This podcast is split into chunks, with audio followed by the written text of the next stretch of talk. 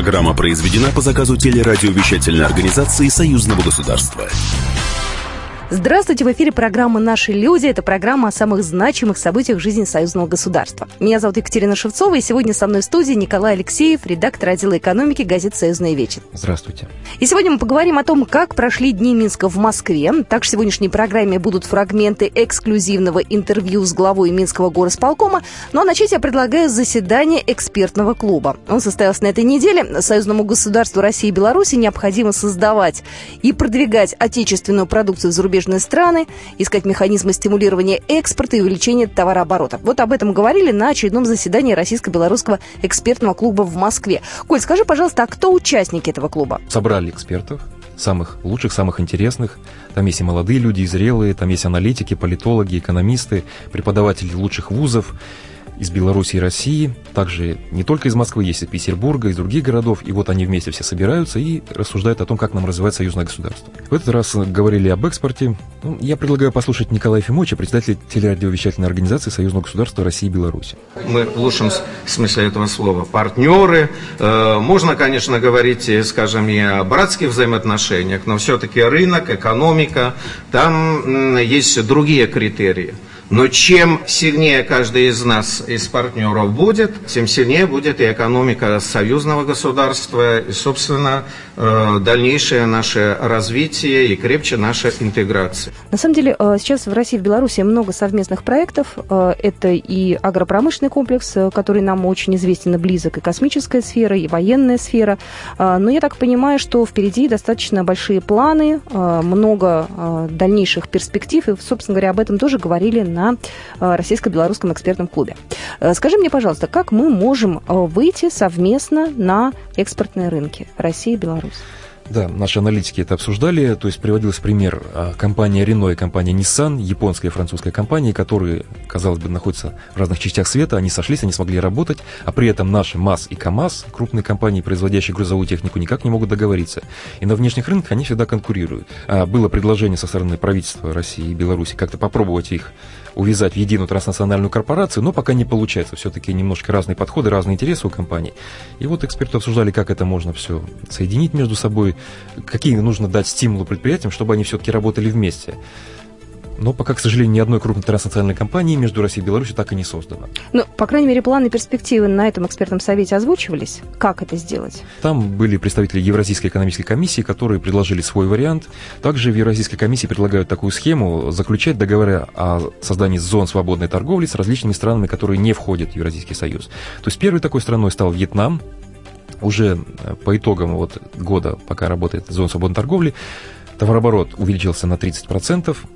А также сейчас в очереди стоит еще 40 стран, которые хотят создать с нами зону свободной торговли. Что это дает? То есть наши предприятия смогут туда в упрощенном режиме выходить со своими экспортными товарами. То есть и МАС, и КАМАЗ, и все остальные наши прекрасные предприятия. Смотри, вот я держу в руках программу заседания экспертного клуба, и первый вопрос для обсуждения – это вызов деиндустриализации постсоветского пространства. Насколько я понимаю, проблема эта глобальная не только для России и Беларуси, а для всего мира в целом. Закрываются предприятия, закрываются заводы, рабочие без э, работы, и исключительно белые воротнички приходят им на смену. К чему это приведет? Это очень плохо для экономики.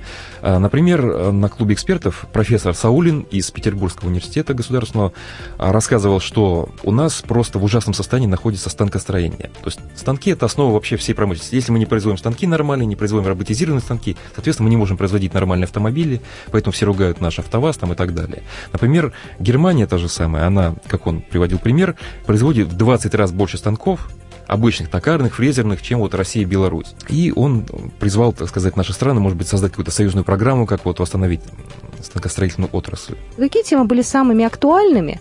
А, кто из тех, кто выступал, привлек твое лично внимание? А, ну и что вот из этого экспертного совета нам можно слушателям вынести?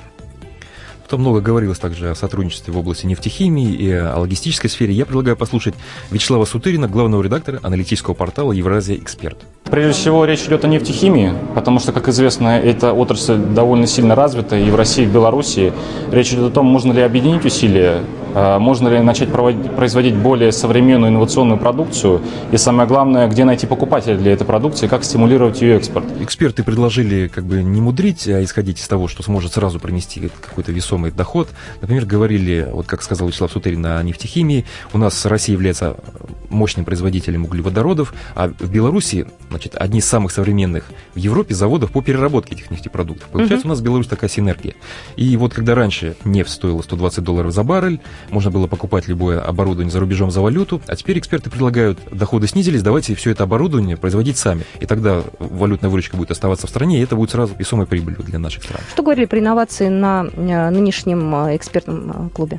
Ну, про инновации как раз говорили очень много, это была вторая такая ключевая тема этого заседания.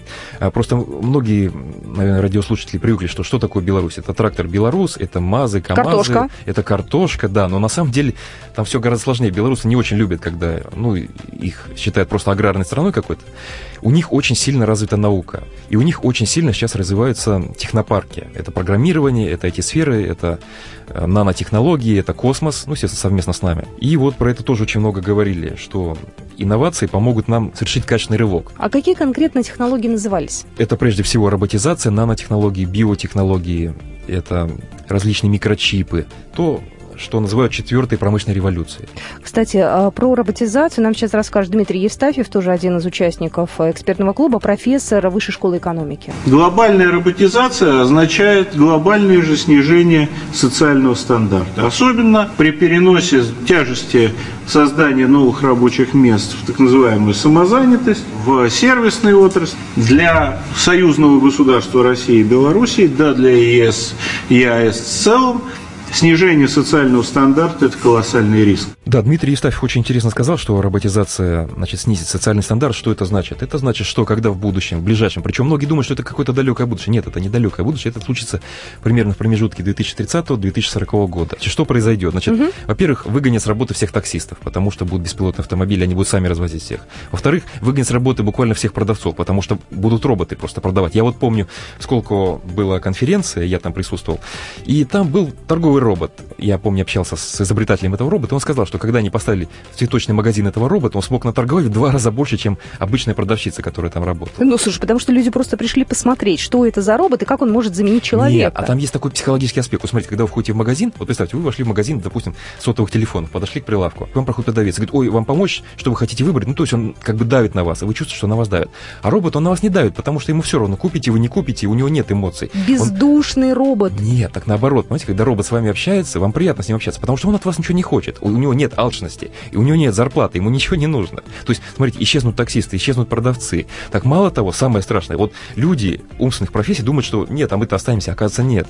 Когда будут искусственный интеллект, вот эти нейросети, огромное число людей лишится просто работы. И вот эксперты обсуждали, когда миллионы людей останутся без работы, то есть, а что им делать, чем им заниматься?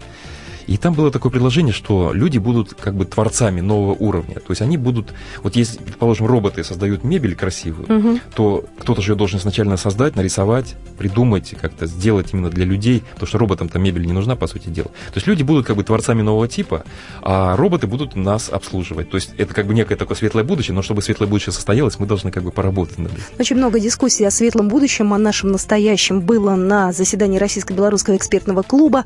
А, были круглые столы, суды, а, были споры, а, но достаточно продуктивные. Кстати, об этом сейчас нам расскажет Вячеслав Сутырин, главный редактор аналитического портала «Евразия Эксперт». Предложим конкретные рекомендации, которые впоследствии будут, а, лягут в основу доклада экспертного, о том, какие конкретные могут быть механизмы, средства стимулирования экспорта на внешние рынки. Потому что тема сейчас активно обсуждается. Об этом говорили и Григорий Алексеевич Рапота, об этом сейчас много говорят в Евразийской экономической комиссии, какие могут быть механизм стимулирования экспорта, причем совместного, чтобы мы не конкурировали, а чтобы мы совместно выходили на внешние рынки. Полную версию заседания можно посмотреть в эфире телеканала «Белрос» в программе «Клуб экспертов». Ну а наша программа продолжается, и буквально через две минуты вы услышите эксклюзивное интервью с Андреем Шорцем, главой Минского горосполкома. А, с ним пообщалась наша коллега Людмила Ковалева, первый заместитель председателя телерадиовещательной организации Союзного государства.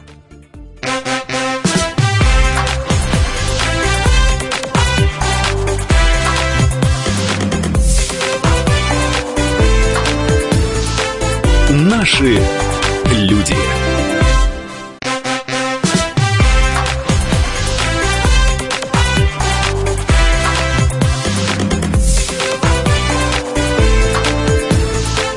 Наши люди. Мы продолжаем программу «Наши люди». На этой неделе прошли Дни Минска в Москве. Делегацию Республики Беларусь возглавлял глава Минского горосполкома Андрей Шорец. И я предлагаю познакомиться с ним поближе. Наша справка. Андрей Викторович Шорец. Родился в 1973 году в Витебске. Окончил Витебский государственный технологический университет и Академию управления при президенте Республики Беларусь. Работал на Витебском приборостроительном заводе.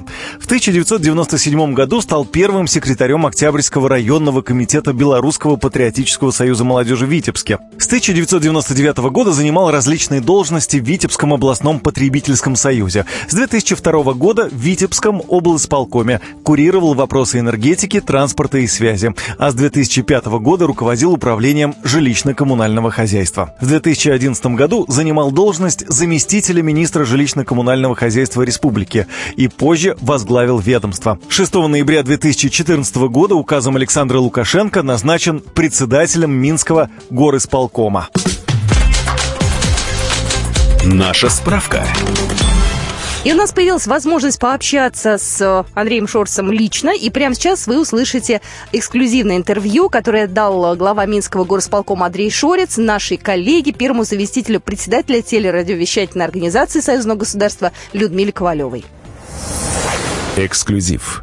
Андрей Викторович, спасибо большое за то, что согласились на это интервью. Э, тем более только что вернулись из Москвы. До вот этой поездки давно там были? Да, мы были на форуме регионов России и Беларуси и тоже наслаждались и красотой Москвы, и теми переменами, которые проходят. Поэтому это там была своя программа, сейчас более насыщенная, городская, поэтому очень интересно.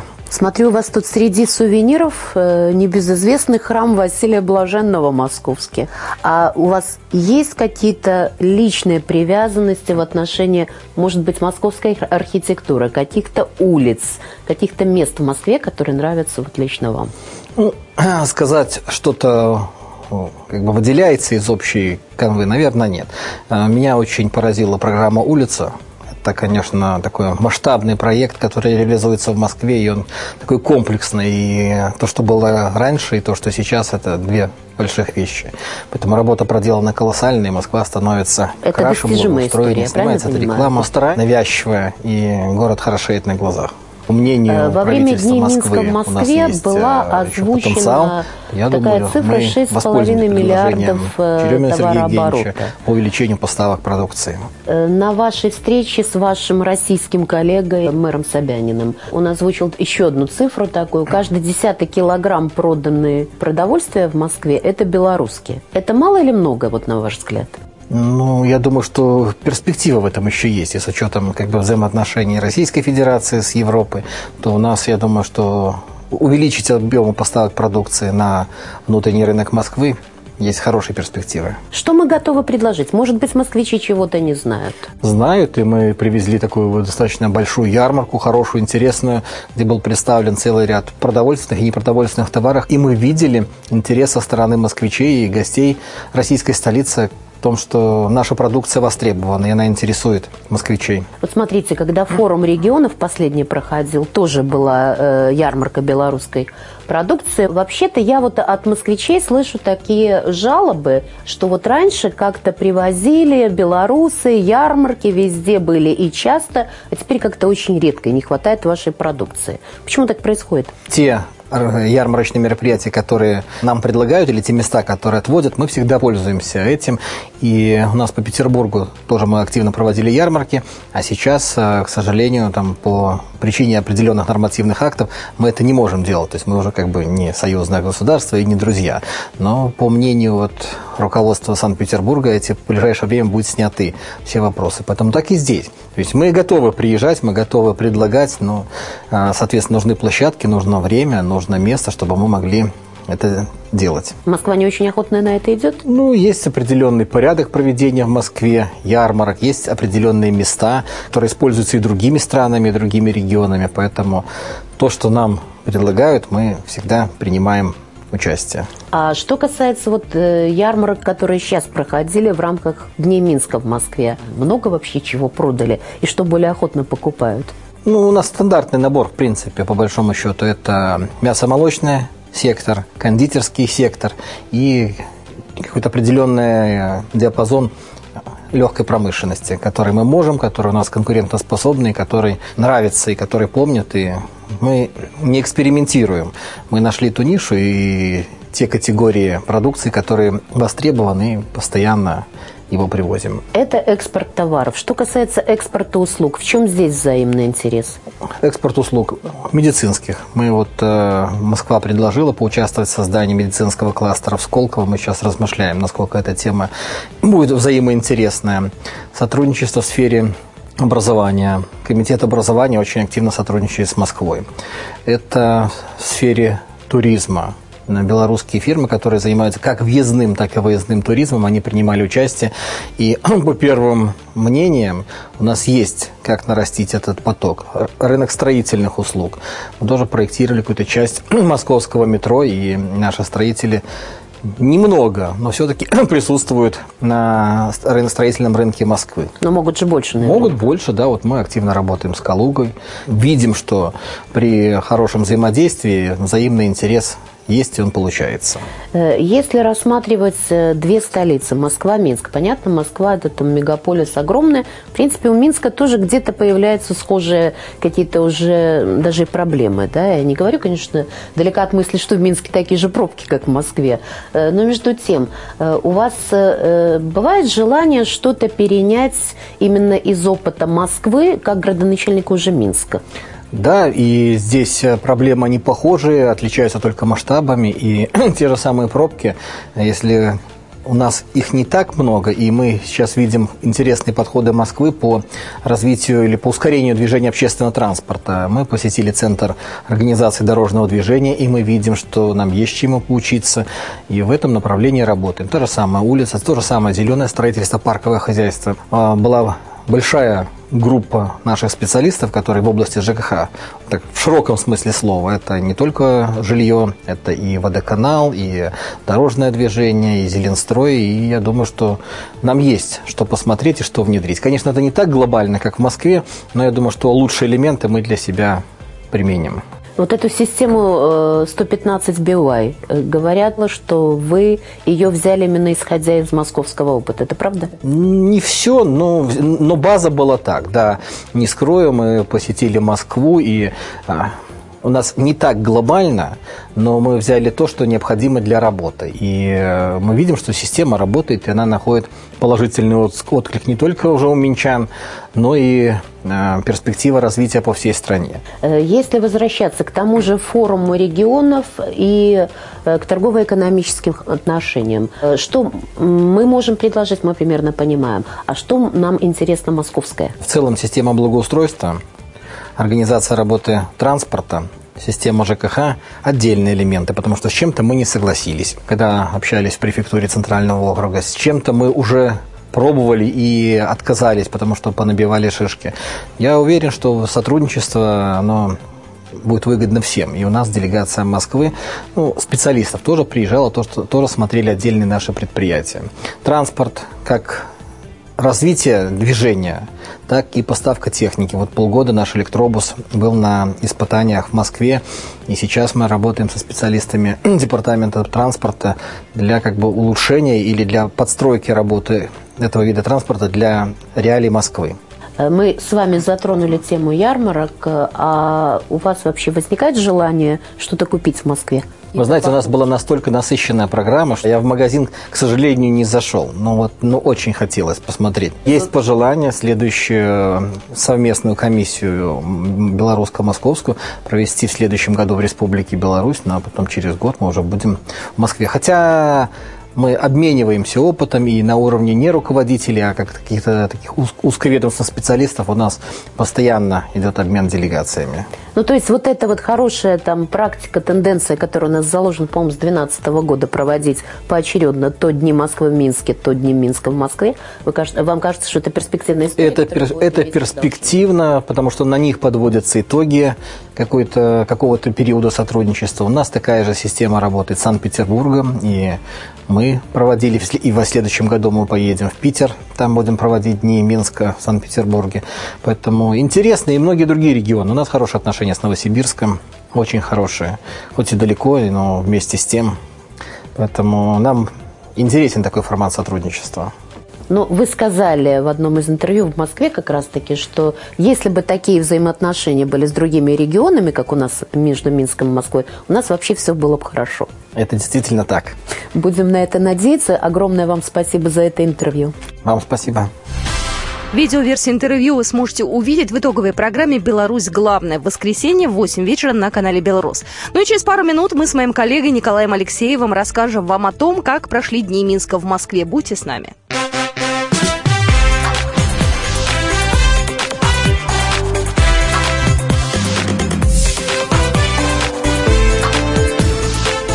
Наши люди.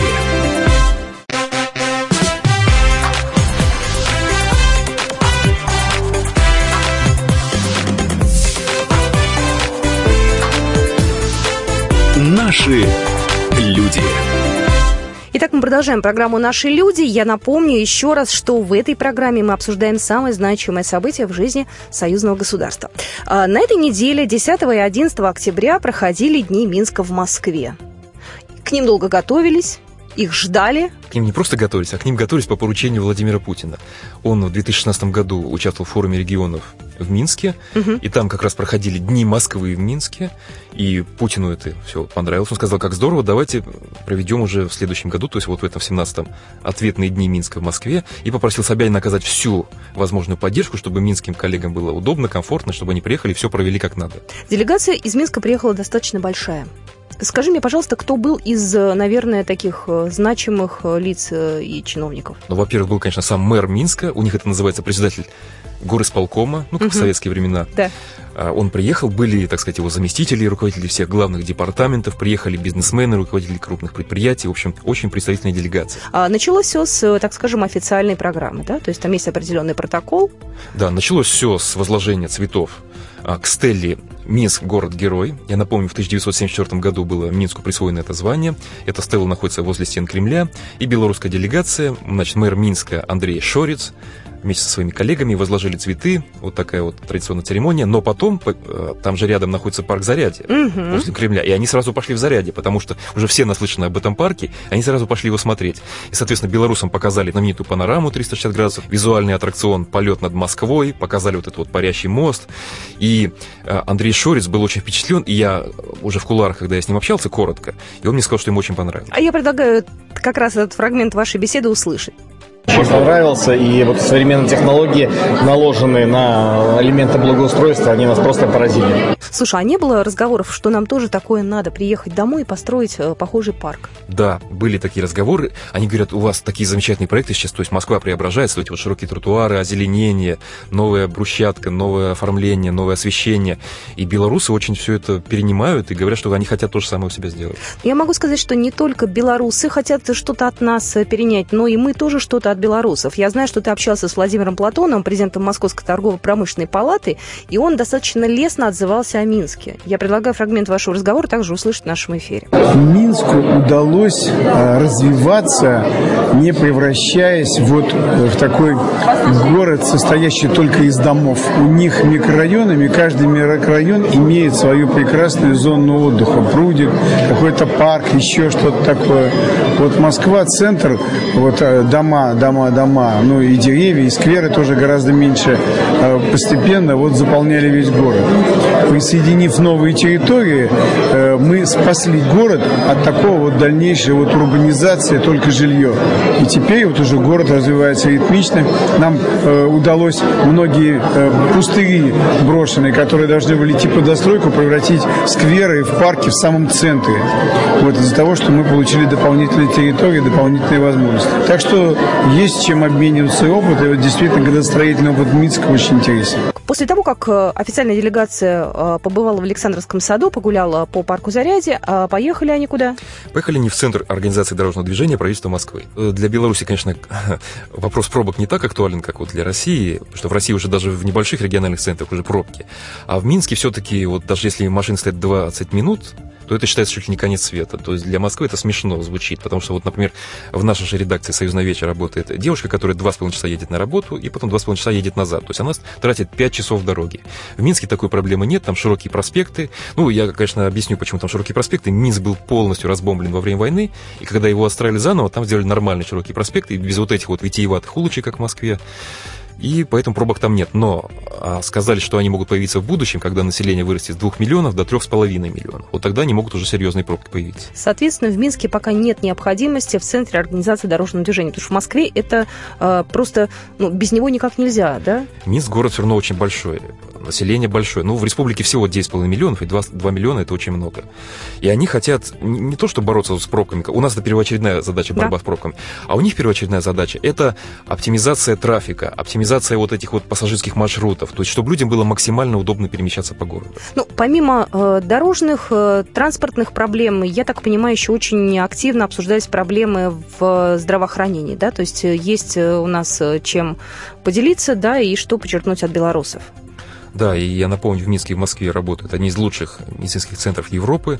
В Минске очень сильная значит, база медицинская. И когда я общался с специалистами, они значит, предлагают нам развивать вместе медицинский туризм. В Беларуси все-таки действительно лечиться дешевле, чем у нас. То есть по всем аспектам я говорил там э, с медиками, которые вот тоже приехали в составе делегации. Они говорят, что в среднем лечиться дешевле от двух до трех раз.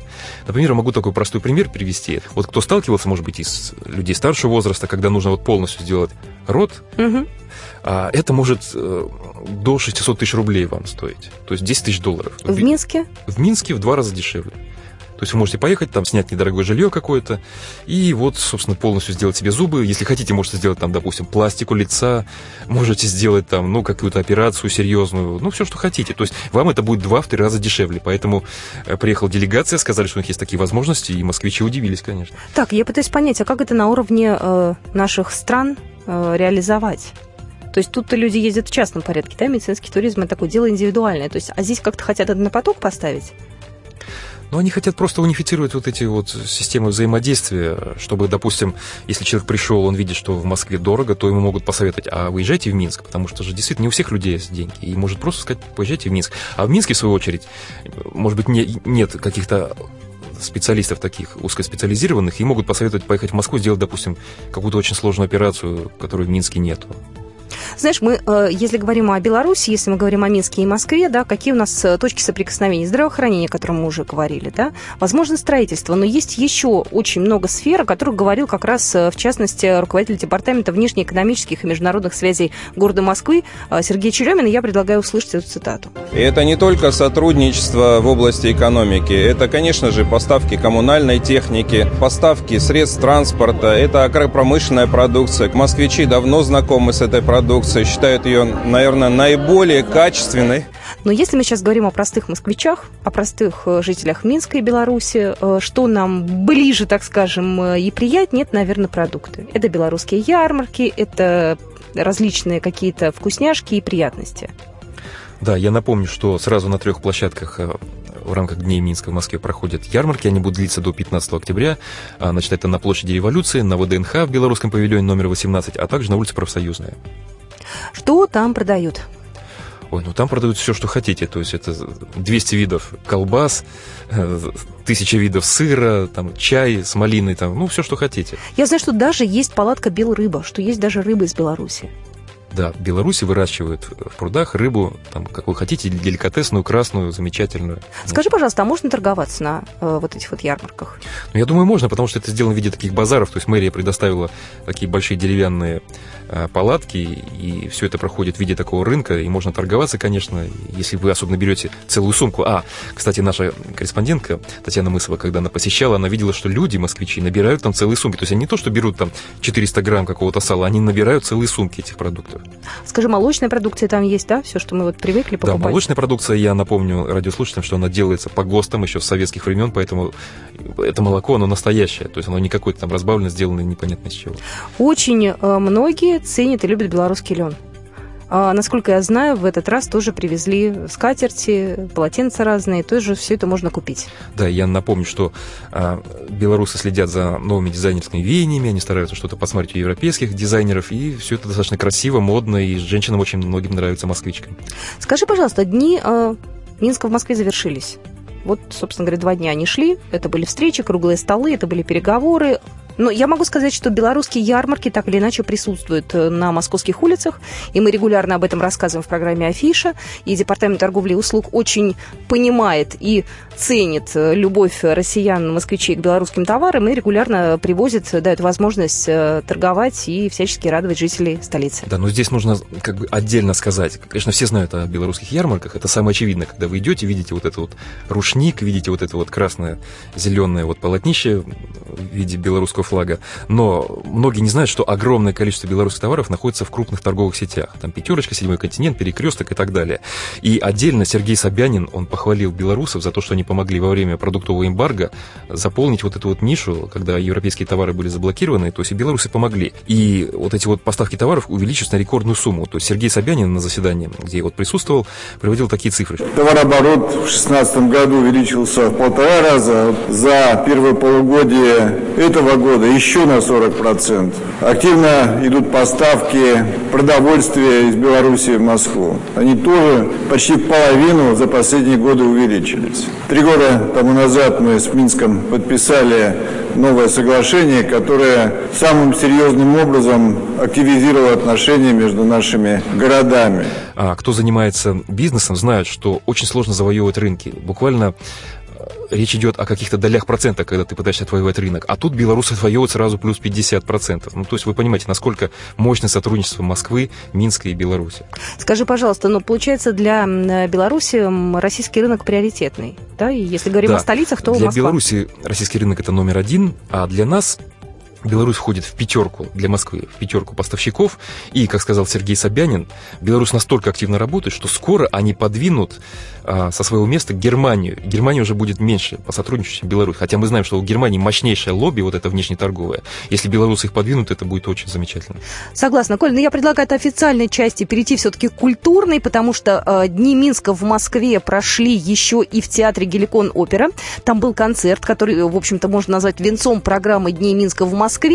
Один из самых главных, наверное, сюрпризов вечера было выступление президентского оркестра Беларуси. Коллектив существует уже 15 лет, исполняет он лучшую белорусскую классику, но не только классику, и любимые москвичами и жителями Минска произведения, например, «Вальс. Мой ласковый нежный зверь». А, после э, президентского оркестра на сцену вышли и другие белорусские звезды. Это Анатолий Ермоленко, это скрипичное трио «Палладиум Электрик Бенд». Приехали любимые э, всеми музыканты Сергей Волчков, победитель телепроекта «Голос», лауреат международных конкурсов Петр Елфимов. Еще очень тепло зрители приняли коллектив «Чистый голос». Кстати, это один из любимых коллективов президента Александра Лукашенко, и музыканты специально для слушателей программы «Наши люди» спели песню про Москву. Песня плывет,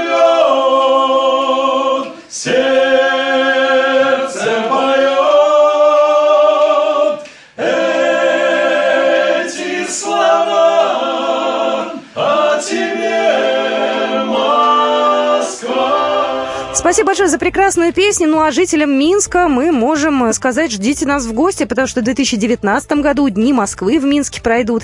Ну, я надеюсь, что мы тоже туда приедем. На этом программу «Наши люди» мы заканчиваем. С вами была Екатерина Шевцова. Всего вам хорошего.